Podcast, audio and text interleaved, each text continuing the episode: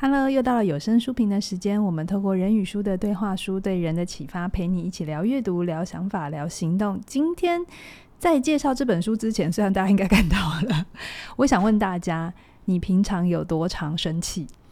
呃，你要去参加抓狂管训班的几率有多高？嗯、你是觉得你是一个容易生气的人呢，还是你不是？然后你看看你身边的人，你有觉得你身边的人容易生气吗？我觉得社群网站的兴起，好像很容易让我们看见很多人可以蛮轻易的就上去说他今天遇到了什么不好的事，嗯，然后里面的他的感觉，甚至有很多很多，当然就是最直觉就是敌意嘛，嗯，对不对？好，那我觉得在今这个时节或这个气氛底下，凯宇你介绍这本书啊，我真心觉得。非常的分有分量，跟很有警示的意味，用警示哈，警示，大家会不会觉得当什么了？这这这 教主是吧？会很硬，不会不会，嗯、我们会很努力的把这本很经典的书导读给大家啊。嗯、这本书的书名叫做《愤恨的囚徒》，愤恨哈，愤怒的那个愤，然后恨就恨，好，然后。愤恨的囚徒，那他的作者其实也很有名，叫做亚伦贝克，就是我们认知治疗里面的那个贝克。对，嗯，对也是忧郁量表的发明者哈。那他的副书名叫做《愤怒、敌意跟暴力是怎么来的？从哪里来的？》好，哎，凯宇，你我知道你很爱这本书，对吧？对，好，但这本书听说让怡璇读得非常的痛苦。对，那 我那时候叫他读这本书，因为我们做节目可能会参考。那我之后。可能设计一些内容也会大量引用，对对。但是呢，我就想说他是内容部的节目策划嘛，嗯、他应该要知道。是。结果不介绍他读还好，听说介绍他读之后，他非常的痛苦。他他告诉我，他偷偷告诉我，已经失眠很久了。对。那那其实这也让我反思，就是说这一本真的很经典，是、啊。而且我觉得好像很少有一个专业身份的人针对愤恨、嗯、愤怒跟。恨意还有敌意这件事情，做一个这么完整的论述。那贝克我们知道他是认知治疗的大师啊、哦。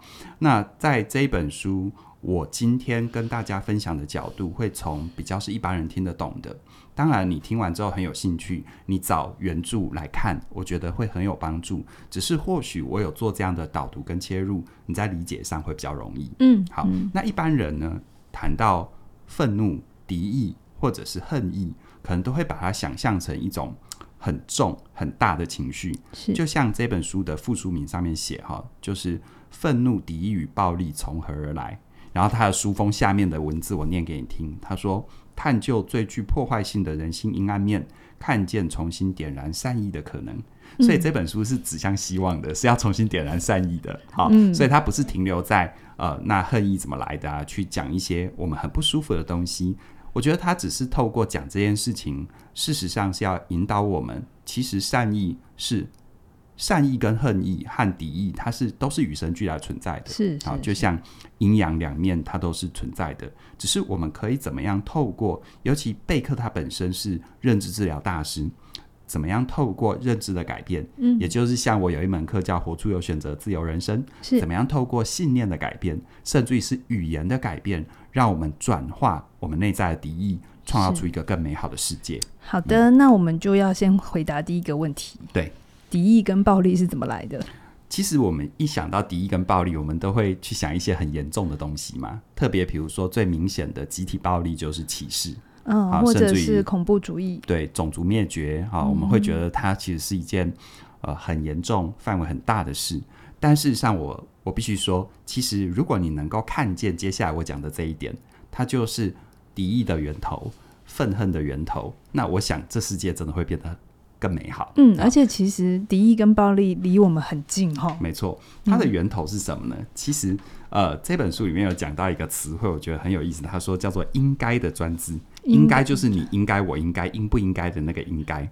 然后呢，书里面的第十一页有讲一段话，他说：“内在沟通系统包含了人对自己和他人的期望跟要求。”我讲白话文哦。内在沟通系统就是我们平常是不是心里会 murmur？嗯，我们对一件事情，比如说，哎，你今天穿黑色的，哎，蛮好看的，哎，你今天妆化的很好，或者是，哎，小狗又剃毛了，嗯，怎么好像没洗澡？这种 这种就叫做，就是你、嗯、其实你到一个新的环境，或者无时无刻你都会有很多心里的小声音。没错，没错，其实我们每个人心里的那个小声音，你讲小声音也好，讲讲小剧场也好，它就是我们的内在沟通系统。嗯，它里面就包含了我们对我们自己，比如说我我我今天应该要把这本书讲好。嗯、啊，和我们对他人的期望跟要求，比如说，哎、欸，你是我的主持人，我希望你问我什么问题 这一类的。你希望我不要当机这样子？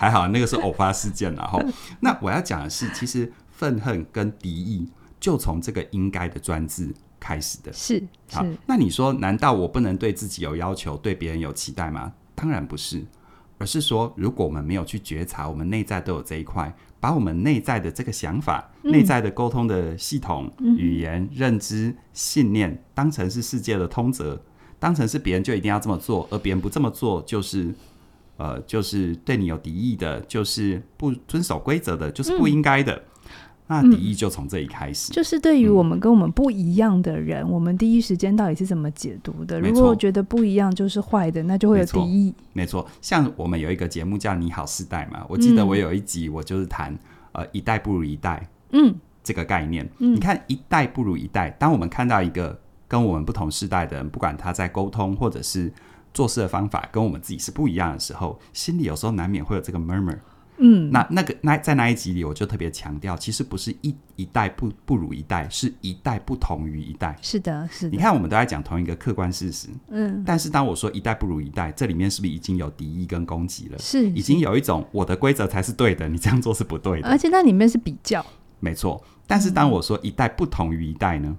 我其实也没有扭曲事实嘛，嗯，就真的是他的做事跟我不一样，嗯、但是我比较还原真实，嗯，所以你看，我们平常都会使用语言，不管你对别人说的话还是对自己说的话，嗯、你会不会常常说“我觉得”“我以为”“应该”这种词汇？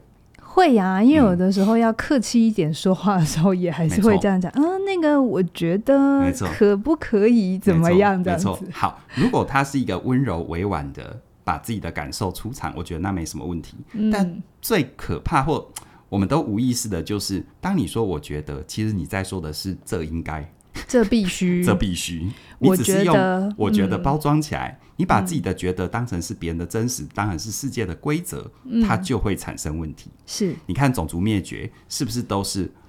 它是一个很可怕的循环。是，刚开始只是我看不惯你，到后来。你不按照我的规则就是不对，是。到后来其实很多莫须有的、嗯、直接的、间接的都当成是你的错了，嗯，所以就会造成很多很可怕的部分。那但是你可能会想说，那难道我不能说我觉得我不能有感觉吗？当然不是，嗯，我们对任何事情有感觉那是好的，因为你要改变任何事情，我说感觉是力量的来源。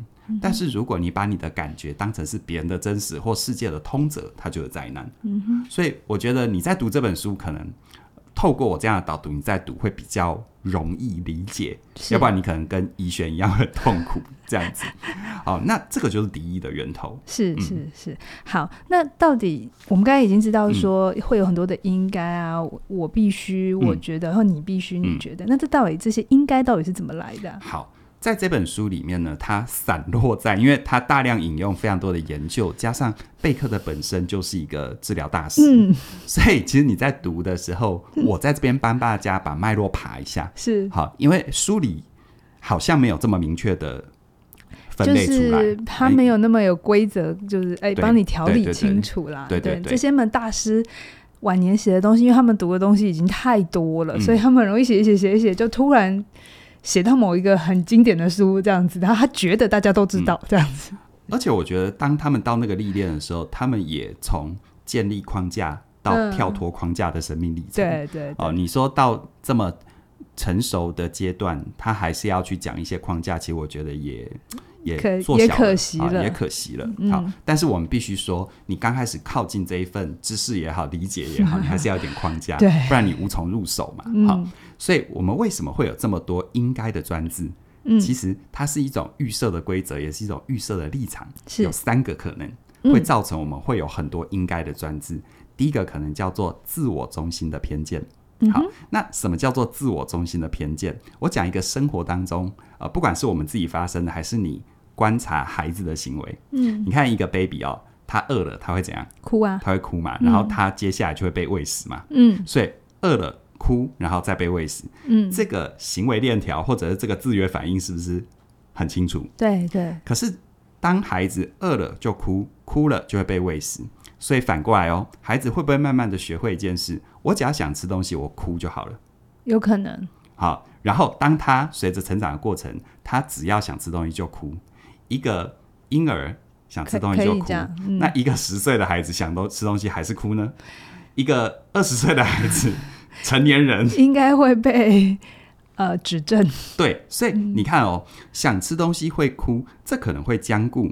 嗯，你知道，当你知道。我我蛮喜欢嘉玲，你曾经讲过一个比喻，嗯、就是当我们哈已经是二十五岁或三十五岁的成年人，嗯、但我们还穿着五岁或十五岁的衣服，是不是很不合适？嗯，嗯，所以所谓的为什么会有这么多应该的专制，是一种自我中心造成的偏见。那自我中心怎么来的？是因为我们可能养成的过程当中有很多制约反应，它连结了，嗯、而它连结了，没有人让我们去看见别的可能性。嗯哼，比如说还有什么可能性？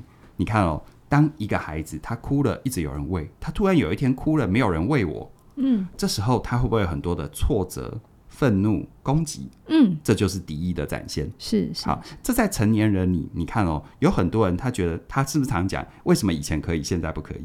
嗯，但以前跟现在是不一样的环境啊。是，是，再来，那很多成年人会觉得，那那那为什么我讲了我的需求，没有人喂我，没有人理我？嗯，哦，所以他没有去研究那。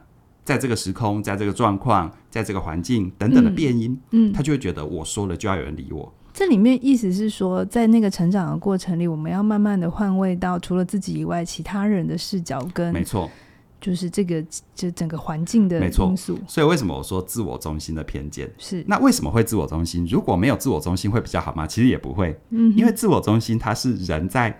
对这个世界产生规则性跟掌控感的一个必要的过程。嗯嗯，好，这其实有很多认知治疗的大师哈，他们过去都接受精神分析的训练。对，所以如果你曾经听过小学堂或嘉玲谈到很多精神分析的词汇，我们为什么要掌控感？是因为我们在我们刚开始都是全能自恋的。嗯，我们没有那个对世界能够啊，比如说没有对世界建立一个可预期的反应。嗯，那我们根本活不下来嘛。自恋其实是一个一辈子要一直不停对修炼的议题，就是你需要自恋，你才会有自己。但如果你的那个自恋的形式是没有变的话，对，你也会很辛苦。对对对，就像比如说我们开关电灯，嗯，我切下去灯会亮，这是不是一个稳定的预期？对对。但请问一下，当我哪一天切下去灯没有亮的时候，我是怎样把开关砸坏吗？先确认台电有没有停电。对呀。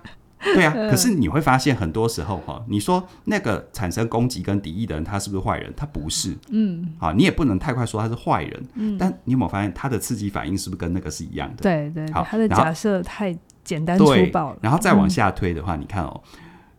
当这个孩子他这个坚固的信念和这个自我中心的偏见一直都没有去理解的时候，他有一天看到别人哭的时候，他会怎么推论？那、啊、他饿了，他一定饿。你知道人会哭的理由很多啊，原因很多啊，就会把自己自己的状态推论到别人的状态。对啊，那你看、啊，像有时候长辈啊，你病了啊，你一定饮食不健康。对，就太原因很多嘛，太瘦的时候，就是说你都没在吃。对对对对，或者一个人工工作表现不好，他一定不努力。嗯，是不是太粗暴了一点？是。而这些东西，我相信讲这些话的人，他都不是坏人。嗯嗯。但事实上，他都是敌意的萌芽，他就是一种控制性，这样子。是是。好，那第二个，我们为什么会有这么多的这个这个这个应该的专制？就是粗暴的二分法，一种非黑即白的概念。承接刚刚说的，我们每个人成长的过程当中，我们都会慢慢形成对这世界好或坏的判断。那在精神分析里面，比如说好妈妈、坏妈妈，那一个人成熟的表征就是，当我的妈妈没有给我我要的，嗯，不等于她是坏，她是坏的，也不等于我是坏的，单纯的只是那时候对对没办法配合。可是很多人在这一块是没有长出来的，嗯，他就会对这个世界有一种非黑即白的一个投射跟想象，嗯比如说。你不听我的话，你就是跟我作对。嗯，我在跟你讲话的时候，你没看我，就是不尊重我。是，你会发现有时候我们会把我们的攻击跟敌意包装在“尊重”这个词汇。对，所以就会有一集要做冒犯嘛，嗯、因为尊重就会有带着。如果我感觉你不尊重，我就觉得我对你冒犯我嘛。对，所以我常常开玩笑讲哈，这世界不会只有黑马跟白马，是也有斑马，你知道吗？黑跟白中间有很多灰阶。嗯，一个人成熟最大的象征，像我们在。好好说再见那门课里，我说人际离线。你是不是能够在人际里面真正做到成熟？最重要的关键就在于你跟他人之间有没有很多的灰阶。嗯，你跟他人之间不是 on 跟 off 的开关，嗯，而是一种调节器。有时候指数调高一点，有时候指数可以调低一点，这样子。所以这叫做粗暴的二分法，非黑即白。是，你要问自己哦，在你心中会不会有一种不是好人就是坏人，不是喜欢我就是讨厌我？嗯，没有那种。喜欢你跟讨厌你中间还有慢慢认识你啊，对不对？啊，你同意我跟不同意我，这中间还有我们在协商啊，是，对不对？是，是好，好，这是第二个。那第三个呢，叫做敌意的自动化。那什么叫做敌意的自动化呢？我觉得这里面有有有一个蛮有趣的，就像我在《活出有选择自由人生》里面谈的，我们刚开始对一件事情只是预设立场，嗯哼，但到后面会变成自言预言，对对对。比如说，比如说，当我心中一直觉得。别人不，比如我一直觉得你不喜欢我，嗯，于是你在靠近我的时候，我是不是就表现冷淡？对，或我要靠近你的时候，我态度就不会太好。是是。那但是我的冷淡或态度不好，是不是带给你不确定性？嗯。而你因为我的不确定性，你要么就选择攻击我，要么选择疏离我。嗯。而我又感知到你的攻击跟疏离，是不是就回头印证了你果然不喜欢我？自言预言，哎、嗯，预设立场加自言预言就是投射性认同。对，这样有没有听懂？就是是你把东西投出去，然后再把它接回来的过程。简单来说哈，就是你要小心你的念头，因为你的念头会成真。嗯，无无论它是好的还是不好的。嗯，当你一直认为这世界是危险的，你会发现这叫视网膜效应啊。嗯、你你永远只会看到这世界对你不利的地方，而你会大量。忽略甚至于扭曲，其实这世界对你很好的地方。嗯嗯，OK，嗯好，那再来，比如说我们说敌意的自动化有另外一个特征，就叫做标签的使用，嗯哼，框架跟标签的使用。嗯，讲白话文，你会不会常常听到有些人说一些很绝对性的话？比如说，男生就是会轻视我，女生一定不会开车，嗯、老板一定是惯老板，嗯，有钱人都混蛋，嗯，可怜之人必有可恨之处，是。有没有？刚刚全骂过嘞，就骂骂我是老我是老板，又是女性，怎么那么？我有骂男生，我有骂男生，哈，不是因为你好不好？好，就像刚刚有没有？如果嘉玲的信念就是啊，凯宇他就是针对我，那他这个信念他就会很放大我那个部分，是而他忽略其实我这里面呃，我也有讲到，嗯、呃，男生是粗暴的嘛，或者等等的，所以你看哦，我我其实有一点在在我们公司内部哦，我有点强迫症。就是我们内部的同仁每次在报告一些使用的词汇上，有时候我会给予一些回馈。比如说，我们说数字像数字，如果往下走，往下走啊，我我我就会提醒大家，我们不要说数字往下掉，我要说我们的数字往下调整、往下修正，或者是数字对比于上个月比较少。嗯，你看，当我们说往下掉的时候，事实上我们已经预设了很多。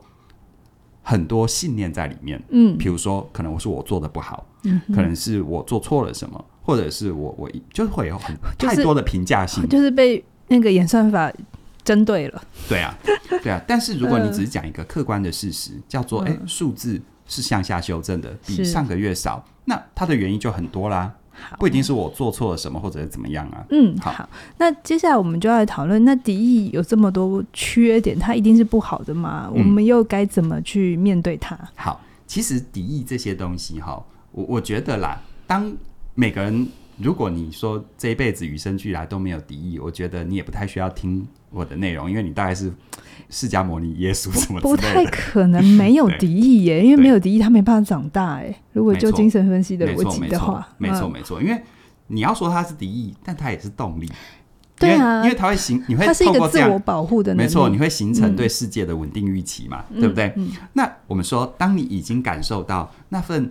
呃，你要说敌意也好，那份攻击性也好，或者那份辛苦已经影响到你了。嗯、那贝克它里面有提到一些认知策略，一样好，大家可以先感谢我一样，因为书里面这些认知策略它散落在各地，嗯，嗯，我把它一个一个捡回来，让你比较容易实践哦。嗯，贝克提的一些认知策略，我们可以怎么样去转化敌意？嗯，啊，注意哦，我用的词是转化，不是消灭哦。嗯，好，因为你对事情烦，一定要有评价，就像。我如果录书评，我没有对于什么叫做一个好的分享有评价的话，我就会乱讲啊。他刚刚回应你了，对，我就会乱讲。嗯，所以评价本身当它有好跟坏，它可能就会有隐性的敌意在里面。是是，所以我不觉得敌意是要消灭的，而是要转化的。嗯，我如果把它转化成一个创造性的，而不是破坏性的。好，那创造性的部分呢？我来这边好跟大家说，有五个问句，你可以试试看。那贝克的他的原著当中不是用这五个问句，但是我把它的意思变成是我们一般人会说的话。嗯，啊，第一个就是有没有相反的证据？嗯，比如说你可能会跟一个人讲，或你听到你的伴侣跟你讲，你每次都惹我生气。嗯，啊，这句话是不是有一点攻击性？是你每次都好。嗯，那如果你是很习惯讲这句话的时候，你可能当你发现的时候，你要问自己：是每次吗？嗯，有没有例外？嗯，他上一次没有惹你生气是发生在什么时候？是是。好，其实这个在贝克的书里面就说，你要关注矛盾的证据。你没有关注矛盾的证据，你就没有办法改变你的解释形态跟表述方式。嗯哼。所以，当你关注矛盾证据的时候，你就会发现，哦，原来我说你每次都惹我生气，太武断。嗯。我可不可以换成一个说法，叫做你这次让我很生气？嗯哼。好，我没有要你黑的讲成白的。嗯，你这句话很容易让我不舒服。嗯，这句话啊，这次啊，这段时间呢、啊嗯，而不是每次。好，那第二个叫做有没有别的可能性？嗯，什么叫有没有别的可能性？比如说，当你说一个人你的态度很差，有没有、嗯？我们是不是直接给他判刑了？直接给他一个标签，叫做态度不好。嗯，OK，好。那这时候，当你发现你很容易给人这种标签的时候，你要问自己有没有别的可能？比如说，换成是你，有有什么样的情况会让你态度不好？嗯，不喜欢对方态度会不好，嗯哼，身体不舒服会态度不好，嗯，心里有其他事情，心里有其他事情会态度不好，很多啊，你真的要列的话太多了，在你的主观世界和你的经验里，你真的要遇到你表现的真的没有办法这么的社会化的理由和原因真的太多了，嗯哼，不开心不舒服都会态度不好，也不一定是针对眼前的人啊，嗯，那如果这件事情会有例外，比如说。态度很差，你就认为你是针对我这件事情会有例外，那会是什么？嗯哼，好，这个可以帮助你去转化。比如说，你可以讲：“我看你的表情很僵，可以告诉我发生什么事了吗？”嗯，好，把它变成是一个客观的、可观察的，嗯，然后不带不带攻击性、不带评价性就，就是让自己的结论不要这么快出来。没错，OK。所以你看哦，有没有别的可能性？这是我们一般人会讲的话。嗯、好，那第三个叫做：那真正的关键是什么？嗯，比如说，我们常常哈，有时候晚回家，我们的父母亲是不是就会讲，你把家当旅馆哦，或者是什么什么什么，这么晚回来就干脆别回来了，有没有？是是。好，那你看哦，这句话很很有意思，你真的静下心想一想，父母亲为什么讲这句话？他在生气啊。啊，那他背后是什么？关心。关心。他真的是要你不要回来吗？嗯、他真的是希望你把家当旅馆吗？嗯。好，就是会说反话。对。嗯。所以你看哦，我们自己也会说这样的反话。这时候你就要问自己哦，那你到底要不要他回来？你是要他回来，还是他不回来呢？嗯，你真正想传递的是什么？是你的目的是要创造增值，还是要表达关心呢？嗯，对不对？嗯、所以当有这样的一个所谓的认知策略的调整，跟假设你有好的智商师，他也会陪伴你去重建、嗯。这时候你这句话可能就会这样讲，叫做“你这么晚才回到家，我很担心你的安全。”嗯哼，好，我常常说，很多人会以为啊，我就是讲话直。我说你那不叫讲话直。你那个叫做你讲话的习惯是反映的信念，而你真的想要表达的意思是关心，但是你讲出来不是关心。你说什么叫讲话值？嗯，讲话值叫做你是关心，于是你表达关心，这才叫讲话值嘛。嗯，好，所以不要弄错了哦。吼，好，那第四个叫做我到底是怎么讲想的？我到底是怎么想的？这个在贝克的说法叫错误的因果推论。是，比如说，如果伴侣不按照我的意愿，就是不关心我。嗯，啊，我们是不是常常会有啊？啊，对啊，对啊，你不听我话就不爱我，就等于怎样？啊，你不跟我远走高飞就是不爱我，是啊，是这样子。好，那你看哦，在这个部分，所谓错误的因果，它有一点是结合前面三个问题。嗯，当你认为如果伴侣不按照我的意愿，就是不关心我，你心里是这样想的时候，第一个你可以问自己有没有相反的证据？是有没有有没有？他虽然没有听的话，但他还是传递出关系，嗯，关心。好，在。有没有别的可能？嗯、好，他不按照你的意愿，除了不关心你之外，有没有别的可能？他可能是做不到啊，不是不愿意啊。嗯、好，在真正的关键是什么？嗯、你你的内在讲这样的话，或你嘴巴讲这样的话，你真正要的是要去很努力的证明伴侣果然不关心我吗？嗯、这是你的意图吗？应该不是吧？你不会这么用力的想要去证明他不喜欢你吧？所以这时候错误的因果推论会造成很多很多的问题，而我们可以怎么调整呢？叫做如果伴侣不按照我的意愿，我先了解一下他的想法。嗯，先了解一下他的想法，不要太快的那个因果推论。有时候敌意之所以诞生，比如说我们为什么会对某些族群会歧视，嗯、是不是因果推论非常的快？嗯嗯，对不对？就是某一种人啊、呃，某种性别啊，某种种族啊，等于什么？你看现像现在的贸易战争，是不是很多政客就会粗暴的归因某某族群抢了我们的工作？嗯，对，有没有？但其实这里面的原因是很复杂的。是是，当然你粗暴，当然大家很爽嘛。嗯，你可以在最大程度上，人家说名气可用嘛。他就是没有要大家思考啊。对，因为你刚才讲这些全部都在思考。对，所以其实我觉得认知策略，它，我我个人啊，纯粹我个人，我觉得认知策略可以跟精神分析哈当成是搭配，一个里一个外。对，一个是你在内在去。去更深的回到自己生命当中的很多触动，或者是很多的、嗯、很多的经验，去体会它更深的东西。嗯，而认知策略是你在这个跟这个世界相处，你在判断这个世界怎么对待你，你又可以怎么样对待它的时候，一个很好的、很好的身影，嗯，很好的姿态，这样子。是是。那最后一个叫做我到底在坚持什么？嗯，贝克的说法叫做僵固的规则。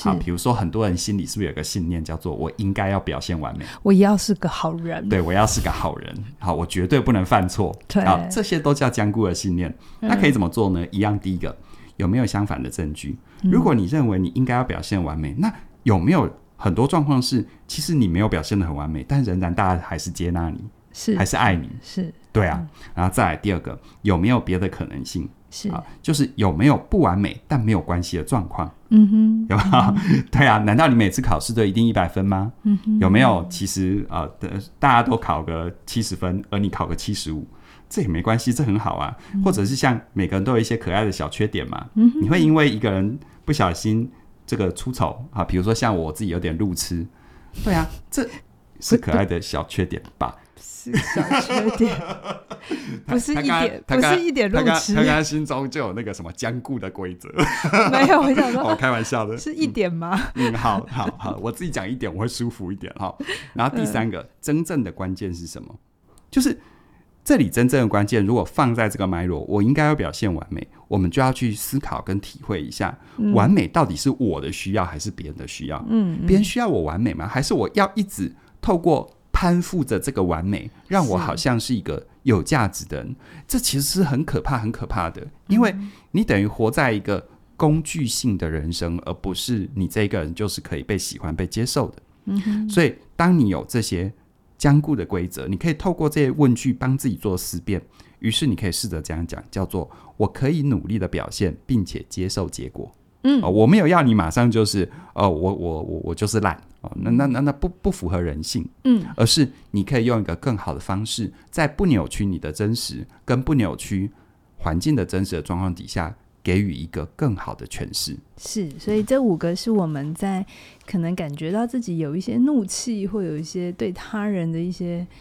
不太舒服的感觉的时候，可以问自己的哈，我再帮大家复习一下，有没有其他相反的证据？有没有别的可能？真正的关键是什么？我到底是怎么想的？还有我到底在坚持什么？特别是最后一个，其实如果其实第五个就是把前面四个合起来嘛。嗯，其实最后两个都是比较把前面的合起来。是是是，就有的时候我也会啊，就是当事情不如预期，或对方的反应跟我不如预期的时候。一定会有一些落失望，或者是生气，会觉得被针对。但那个时候，我也都会问自己：我到底在坚持什么？嗯、我到底最终想要什么？嗯、我在在乎的是什么？但有些时候是那个坚持是要坚持的啦。如果比如说，呃，东西买了，蛮明明是好的，但就是我一直得到一个坏的，那当然就是要坚持。你在笑什么？然后再来就是我在笑，我在笑你自己。你知道我在讲什么？然后，但有一些地方是不一定要坚持的，比如说哦，呃，伴侣有没有马上吃完饭洗碗？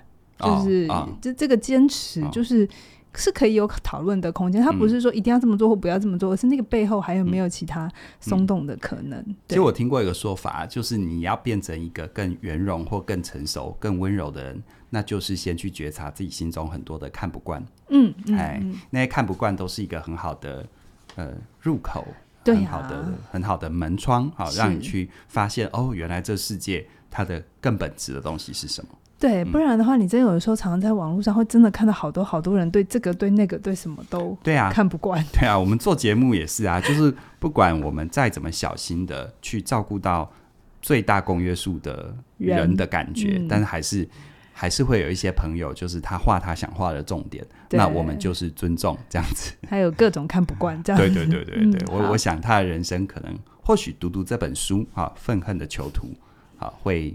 会有帮助，我真心觉得吧。而且我觉得里面写的真的很棒，而且从个人的一直到族群的国族之间的啊，它讨论范围很广，非常经典的一本书哈。嗯、好，那这本书推荐给大家，《愤恨的囚徒》，希望大家呃，我觉得就是弗洛伊德讲过嘛，生的本能跟死的本能，嗯，对，所以其实我们每个人。嗯都有这样的内在的力量存在在心中，但是你展现的形式就会决定它是一种敌意，还是它是一种动力。对，没错。对，我觉得这是一个需要修炼的事情，嗯、但它并不是我们一生下来就会的，它需要我们很多的觉察、很多的练习、很多的调整。所以，如果你在这个调整的路上，你希望有多一点的。呃，工具来帮忙你，或是多一点的陪伴来帮忙你。那我们现在起点文化的线上课程啊，我们现在已经有十八门还是十七门？我有点忘了，十七十几门，快二十门了。对，有一些是关系的哦，比如说最近呃，我们再来一次哦，那真的处理非常多伴侣之间的敌意，嗯嗯，而且是从双方的系统观点啊，已经摆脱跳，应该说。超越了单一视角，这样子。对对对，那傍晚好好在一起，好好说再见。我们都说这个叫做关系三部曲。对对，对。那比如说，如果你在职场上全方位职业思维，就是。你在不同的位置，你在刚刚进进来被领导，还是你已经有一个领导的角色，跟你想要在独立独立脱离出去，有自己的一个发展，其实那都是一个不同的思维，并没有哪一个做法是对的。可是你需要对整体有更多的了解，那也包含如果你想要走自己的路，专业有加，内容为王，这所有我们线上课程其实就是希望大家在这个不确定的世界，我们都可以陪你找到一个确定的自己。好。那现在啊，即日起到十月十七就快了，今天已经十五了，对吧？嗯，应该是，应该是，嗯、对对，快要后天，后天晚上十二点，然后就截止了。对，嗯、那我们就是购买一门课是九五折，两门是八八折，三门跟三门以上是七九折，请听清楚，是在一个订单里。购买几门这样算哈，你不要前面买一门，后面买来跟我说它合起来，我的系统没有办法这样处理哈。所以呢，非常鼓励你把握这个机会，在十月十七号之前参加我们的呃周年庆，让我们一起成为更好的人。对，一次告足哦。好，那我们今天的导读到这边，期待未来继续推出更多更精彩的内容。拜拜。拜拜。